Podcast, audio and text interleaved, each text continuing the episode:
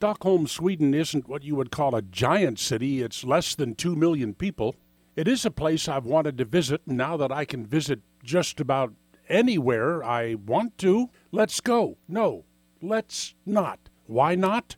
Muslims. There are now four subway stations in Stockholm where the ticket conductors and ticket agents will not work without police protection, a cop standing over their shoulder. Scratch Stockholm off the list. London's also eliminated. It's okay, I've been there. I don't really have enough time here, but about 20, 15 years ago, Dr. Peter Hammond published a book including a statistical study of the correlation between Muslim and non Muslim populations and the numbers you need to go from conciliatory Islam to fascist Islam.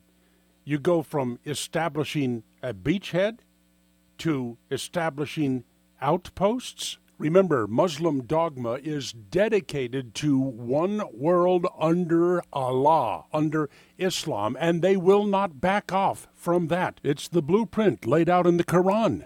Do some reading, folks, but I can give you the highlights.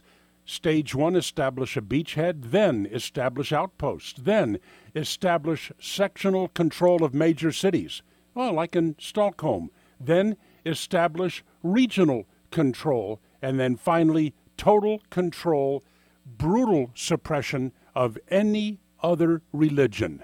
Google, read, learn, and don't buy the conciliatory attitude. It's all based on population density of Muslims. This is a switch you cannot sleep in front of. Solomon Brothers Studios, Naples. This is Neal Boortz.